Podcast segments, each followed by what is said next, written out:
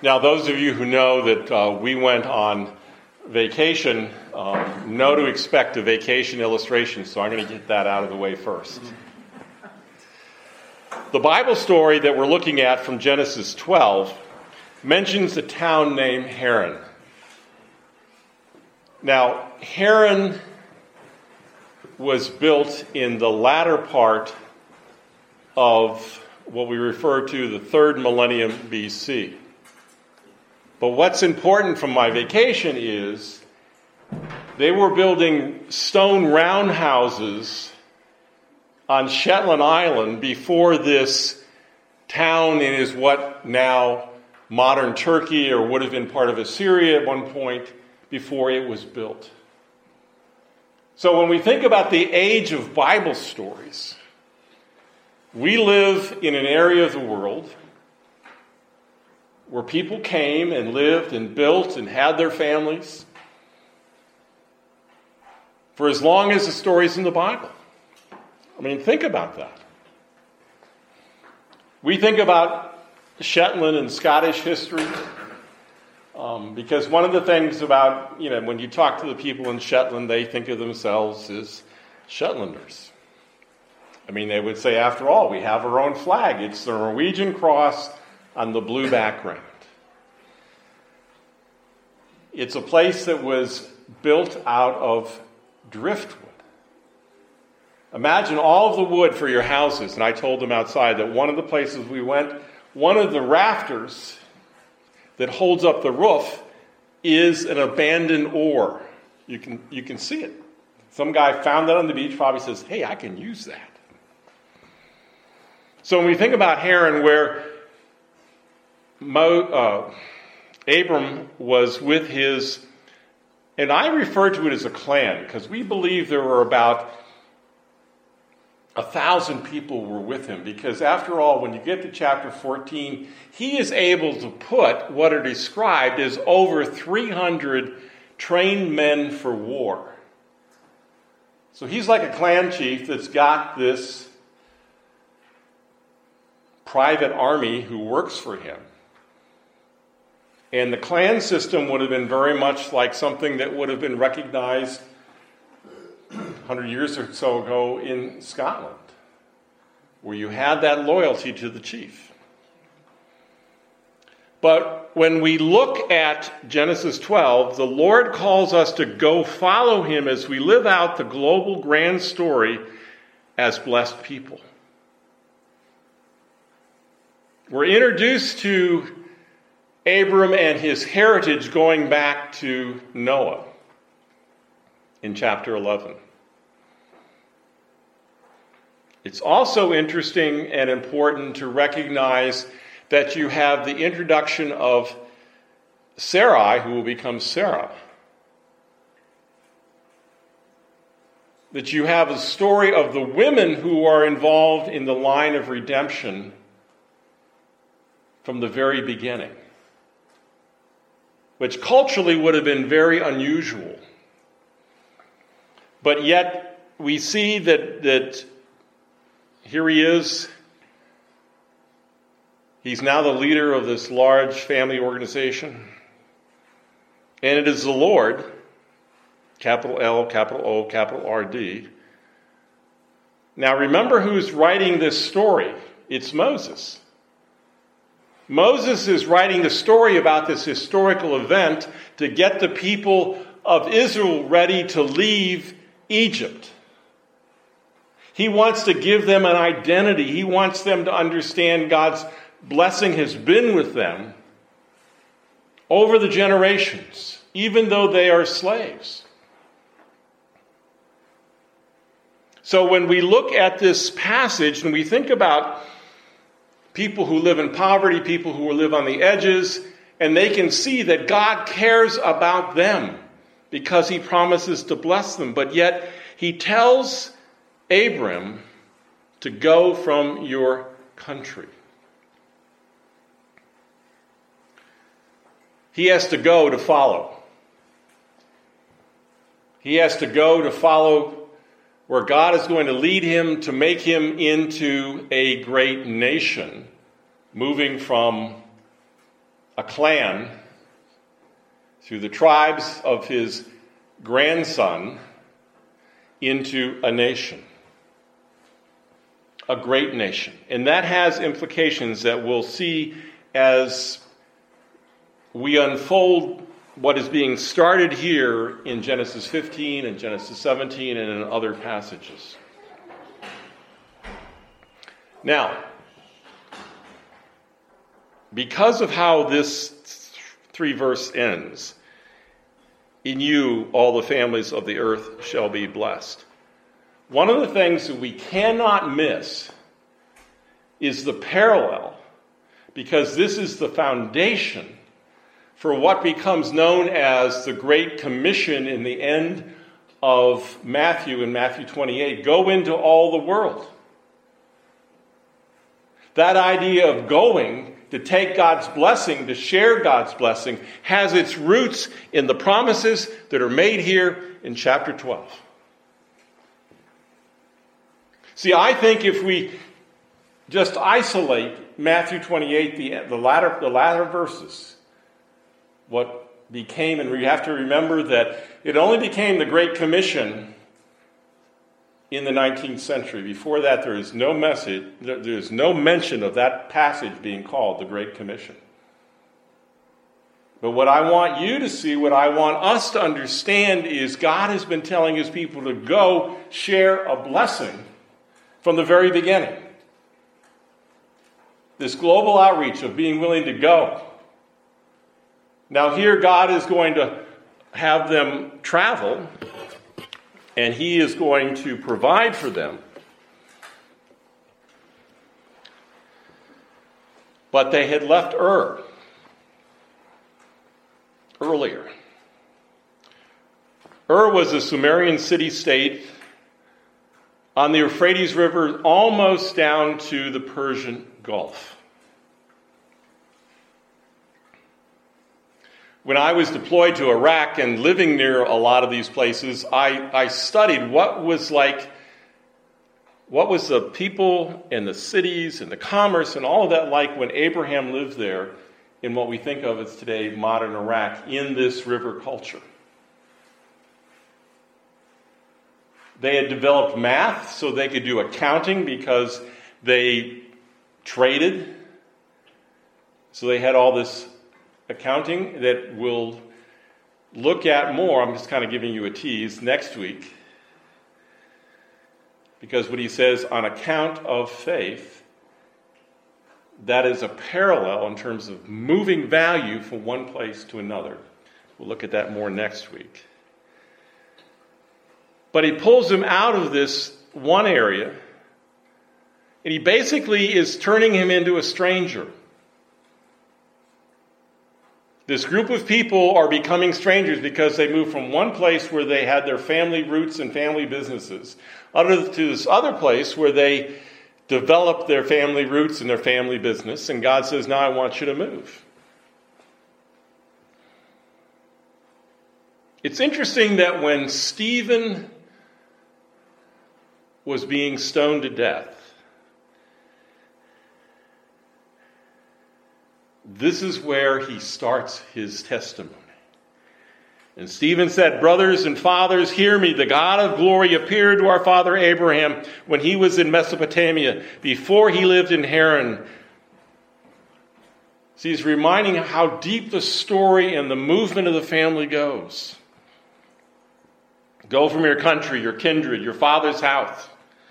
It represents both security and identity. In today's world, people look for security and identity. Those are very common issues for people to be concerned about. Whether you're an old person, thinking about retirement, thinking about how people look at you as an old person, whether you're a 30 something or a 20 something or a teenager, or as we're getting ready in our family to have a tween, People think about these things. Who am I? How do other people see me? And the idea of security, of being able to go out there and be we've seen so many people leave everything in the last five or ten years and become migrants. They come with their shopping bags or with their backpacks or with their suitcases, with their diaper bags. They leave that security, they leave that identity to come and try to find a new life. That's what Abraham, Abram, who becomes Abraham, and his family are doing here. God is saying, I want you to go, I want you to trust me.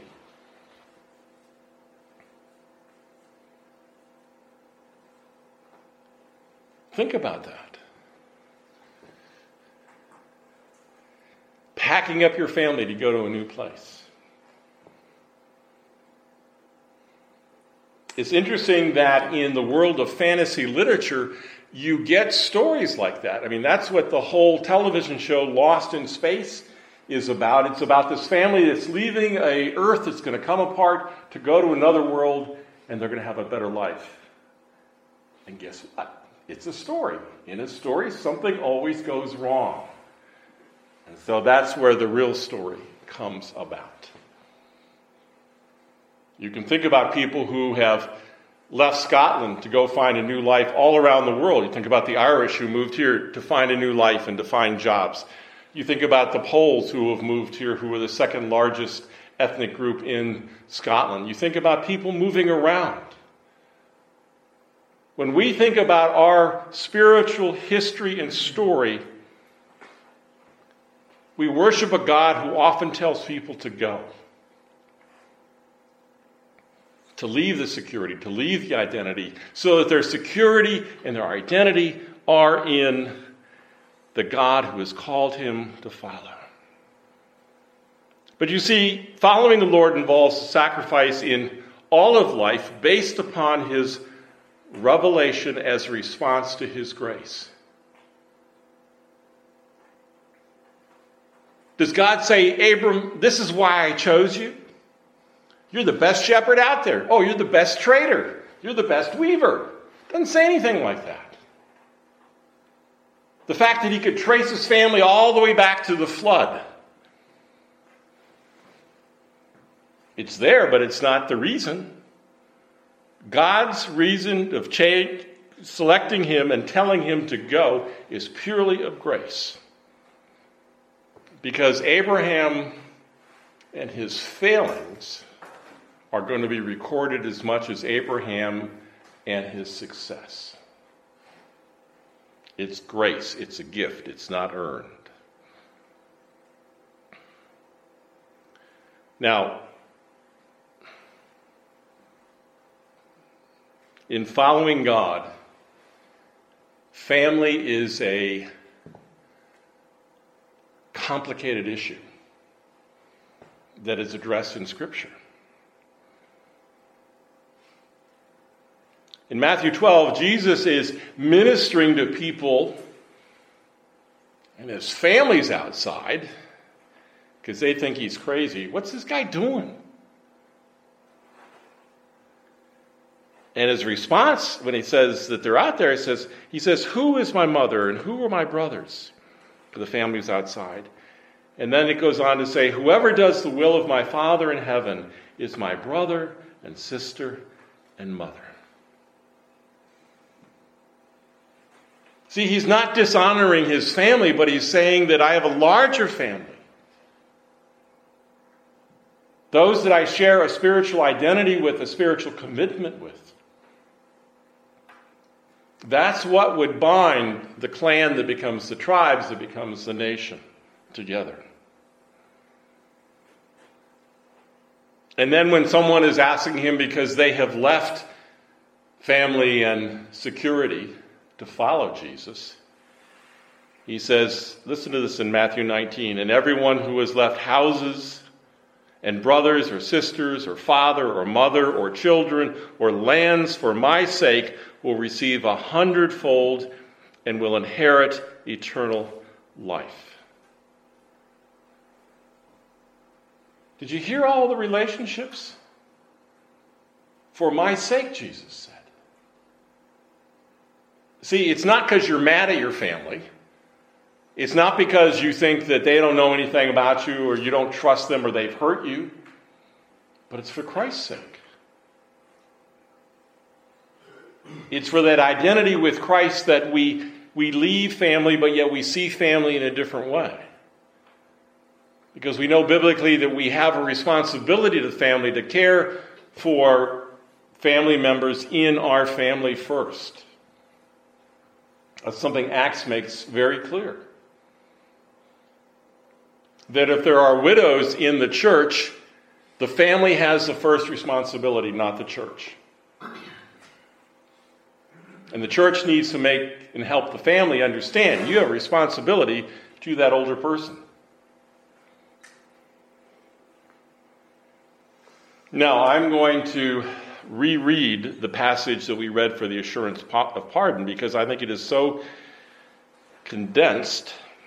And then I'm also going to read an extra verse. But in Galatians 3 7 says, Know then that those of faith who are the sons of Abraham, and the scripture said, foreseeing that God would justify the Gentiles by faith, preached the gospel beforehand to Abraham in saying, you sh- In you shall all the nations be blessed.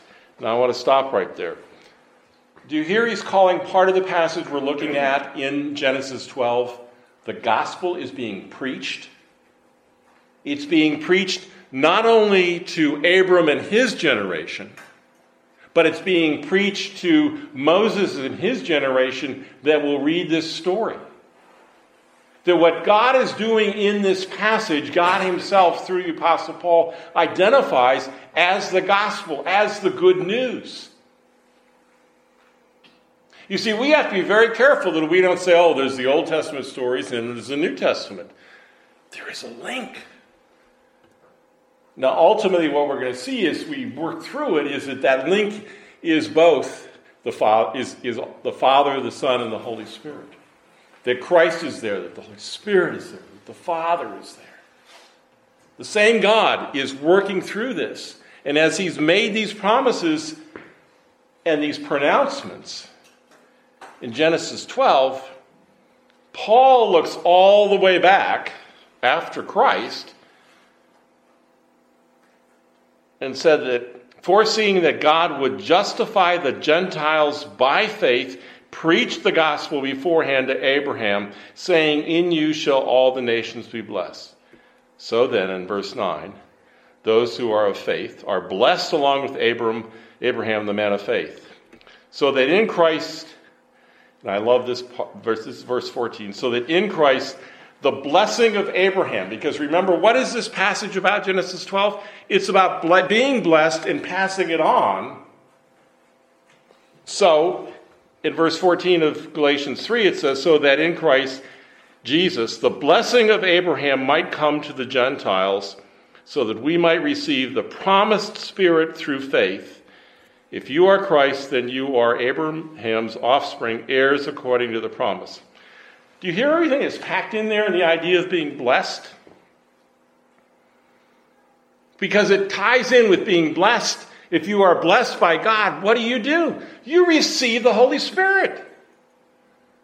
See, that's all packed into Genesis 12, and God unpacks it, reveals more of it as time goes along. But this promise of blessing in this passage is something that we need to, to hang on to and let it saturate our minds because when I think about the five sermons on the benedictions, which basically were getting us ready to hear this pronouncement that God is going to bless Abraham, and through him, this passage tells us, we get Christ, we get the Holy Spirit. We are heirs to the promise. Do you hear the security and the identity that God is giving to his children? Then, in the midst of wherever they are, because it's a global message, it's not just one geographical area, it's a global message. Wherever they are, they can be heirs of promise. They're not alone, they're not forgotten. Now, when we think about family, I want this is my last point of the, this sub point. Because sometimes in sermons you have you know, you, you, you build your outline and it all looks nice and even. And then when you get into it, you realize, I'm going to say more here and more here than I am here and there. But that's okay. In Genesis 12, it says, Then the Lord appeared to Abram and said, To your offspring I will give this land. So he built there an altar to the Lord who had appeared to him. From there he moved to the hill country on the east of Bethel and pitched his tent, with Bethel on the west and Ai on the east. And there he built an altar to the Lord and called upon the name of the Lord. Do you see the two things that was happening in that altar? You See, what's happening with Abraham and his son and grandson is that you are getting pre Aaron family worship that then post cross is what we have. See, he was able to be with God. What was one of the things that was lost in the garden? It was the ability to be with God because of the fall. He was pushed out, he was put out. You have this flaming angel with a flaming sword.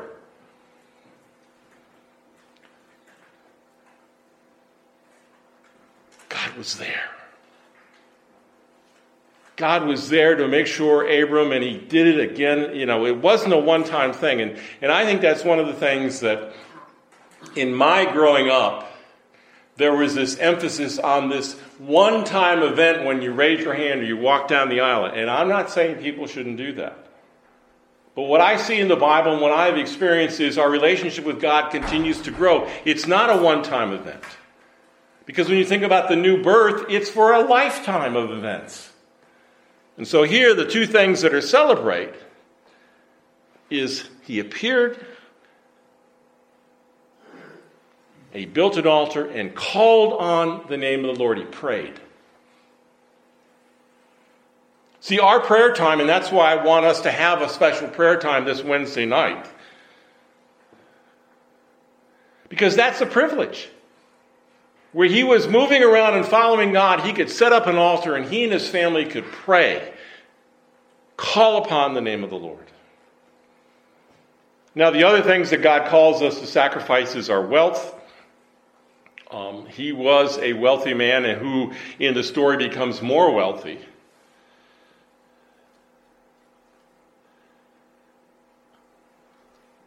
And then the vulnerability to be able to be a stranger to be an outsider. Someone who in his own lifetime would have to negotiate and trade to find a place because he didn't have a place to bury his beloved Sarah. That willingness to become vulnerable. Some of you know that in China, the central government, the communist government, the authorities, are cracking down on house churches. They're identifying them, they're putting them into, past, into prison, and pastors are saying, We will die. We may have a new generation of Chinese martyrs for Christ. See, we're not used to thinking about large numbers of martyrs. Now, in Scottish history, yes, we have martyrs. Somehow we think that's history. People being willing to stand up for Jesus Christ publicly, even though it may mean their life. Abram was willing to become a stranger, to become vulnerable, to give up the security, to follow the Lord. The fundamental thing is the Lord blesses his followers by grace. I will bless you, make your name great. In the end, I will bless those who bless you and in all the families of the earth shall be blessed. A blessing is always done by a sovereign, someone more powerful, someone with the ability to do that. And the first thing we think about God blessing us is that He makes us holy. Now, we'll learn about how He makes us holy through the shed blood of Christ, through sacrifices, things like that. But that is part of the covenant and part of God's promises in grace. He makes us holy.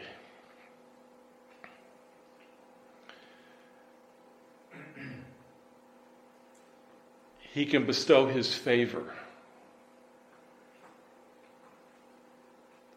He can bless communities and families.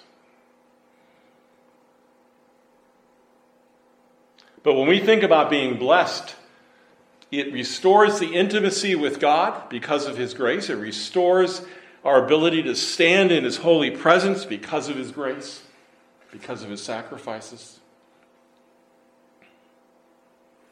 One of the things about blessing that we need to remember is that blessing is not something that started after the fall. That in creation, in the creation of the birds and the fish, God blessed them and said, multiply. When God creates Adam in Genesis 128 we have what has become known as the cultural mandate and god blessed them and god said to them be fruitful and multiply and fill the earth and subdue it and have dominion over the fish of the sea, over the birds of the heavens, over every living thing that moves on the earth.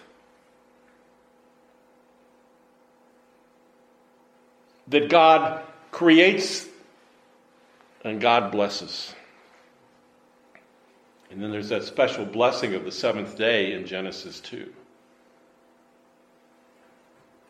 But then we have looked at it, so I'm obviously I'm not going to repreach the sermon, but I do want to mention it because it is a formal definition and example of what is being talked about here and written about here in Genesis 12.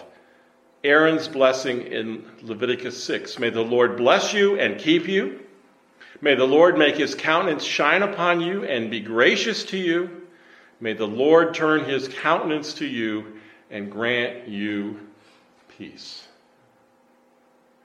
His presence, His peace are part of that blessing. Now, to the last part.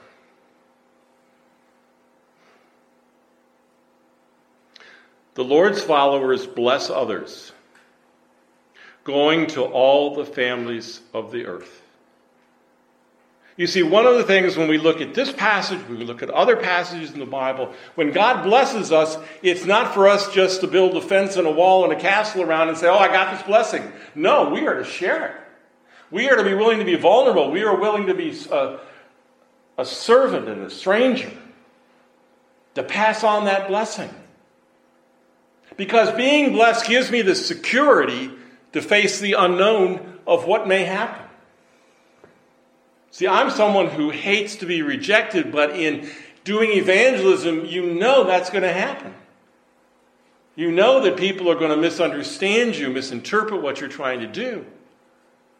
But God says, go ahead and do it. I remember the first time I shared the gospel. It was in an eighth grade study hall.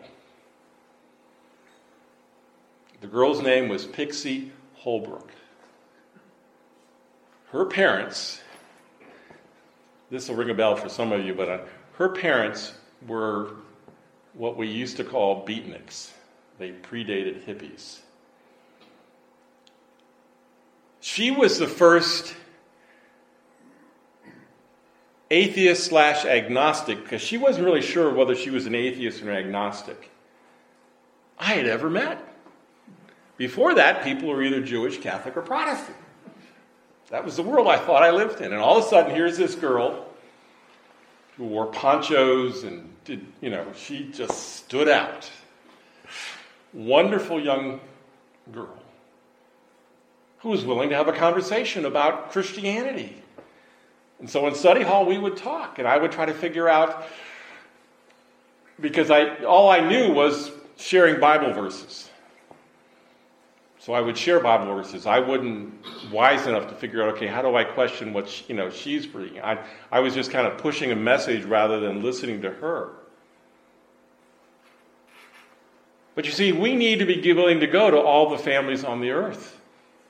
Because that's what's here in Genesis 12, in terms of if you're blessed, this is what's going to happen, as well as what happens in Matthew 28 when you go out to all the nations. The blessing of Christianity from the very beginning is global.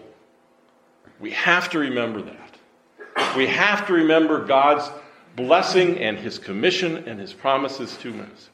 It says, I will make you a great nation, and I will bless you and make your name great, so that you will be a blessing. Why is he making a great name? Why is he blessing him? So that you will be a blessing. I will bless those who bless you, and him who dishonors you, I will curse. Now,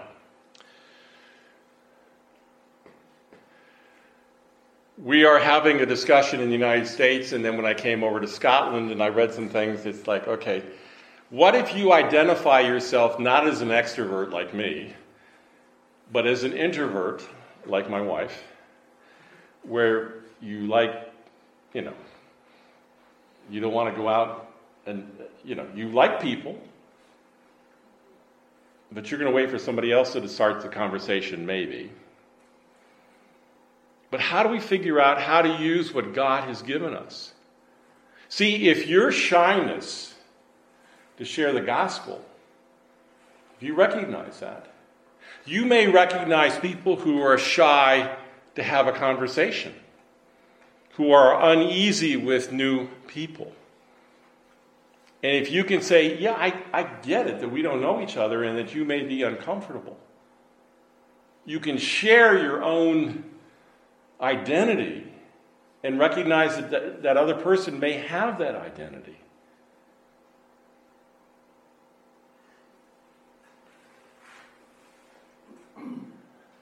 One of the things that, as I listened to our guide, who is was born and raised on Shetland, went away, found a wife, and brought her back, and he talks about the adjustment outsiders have.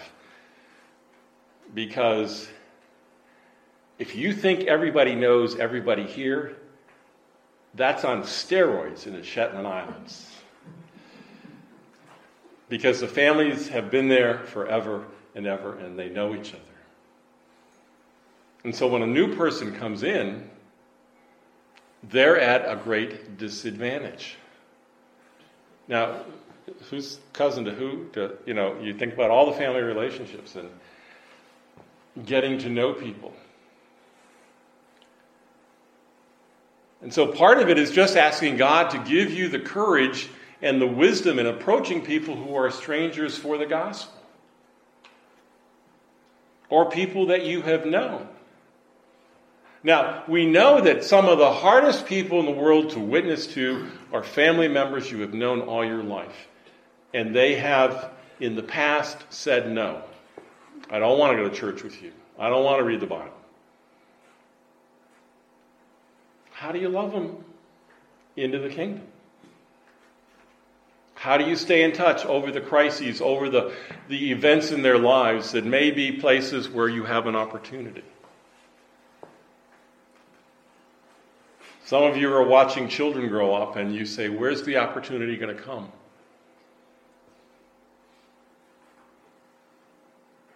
Sometimes my child seems like a stranger. How do we reach those folks? How do we love them?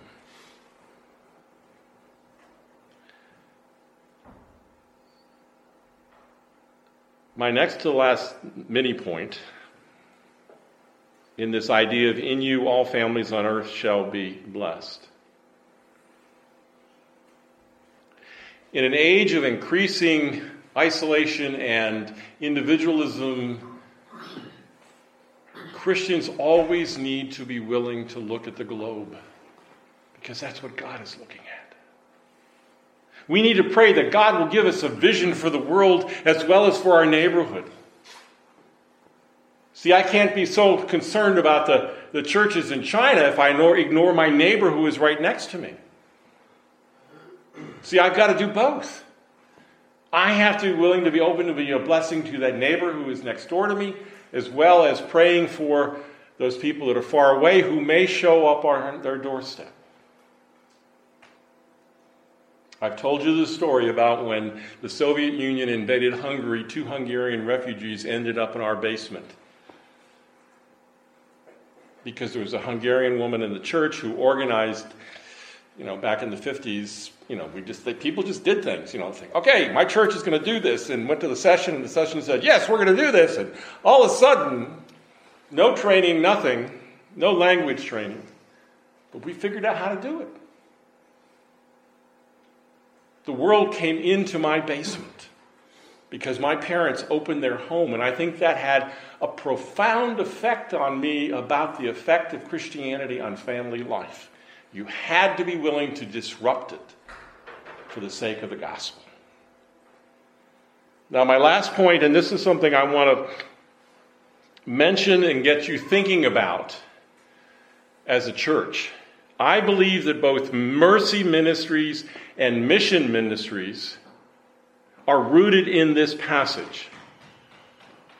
That as God begins to explain and explore his mission for his people, both in the Old Testament and the New Testament, that idea of mercy because we are being blessed, that idea of missions because we need to reach out and be a blessing to others. Think about that in your prayer life, will you pray that God will give you an opportunity to bless somebody this week that you don't know? Or to bless somebody that you do know? God, I want to be a blessing. I want to be a part of your promises in Genesis 12. I want to be a blessing to someone this week. Whether it's sitting down in,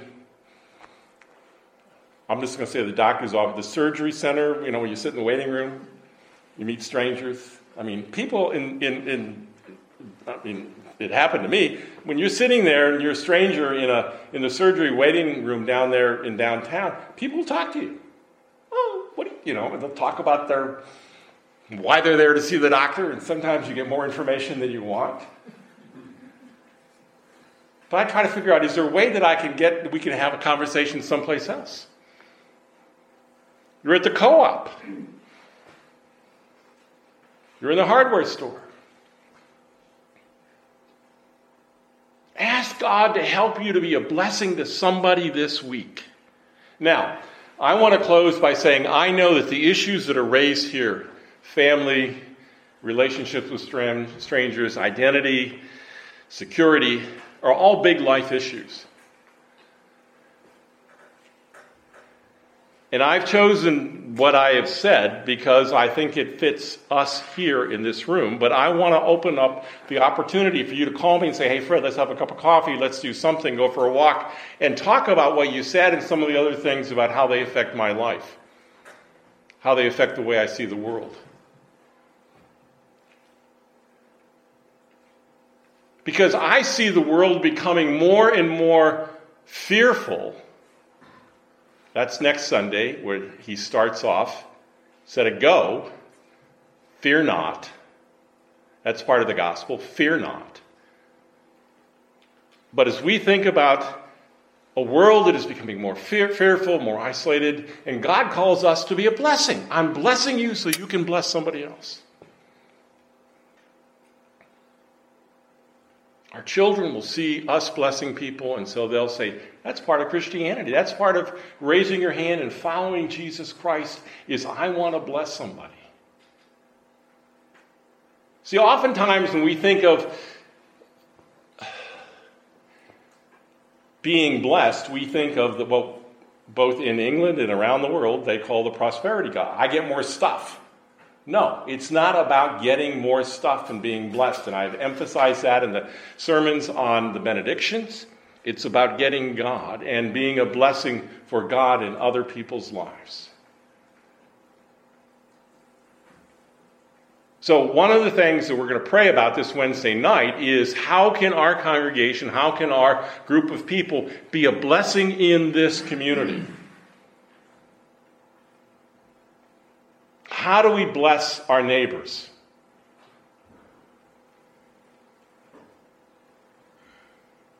I'm not going to have a five point plan, but I am going to have a time of prayer. Say, God, open us up. Open us up. Because this is from the beginning, God's blessed people are blessed to bless others. Let us pray.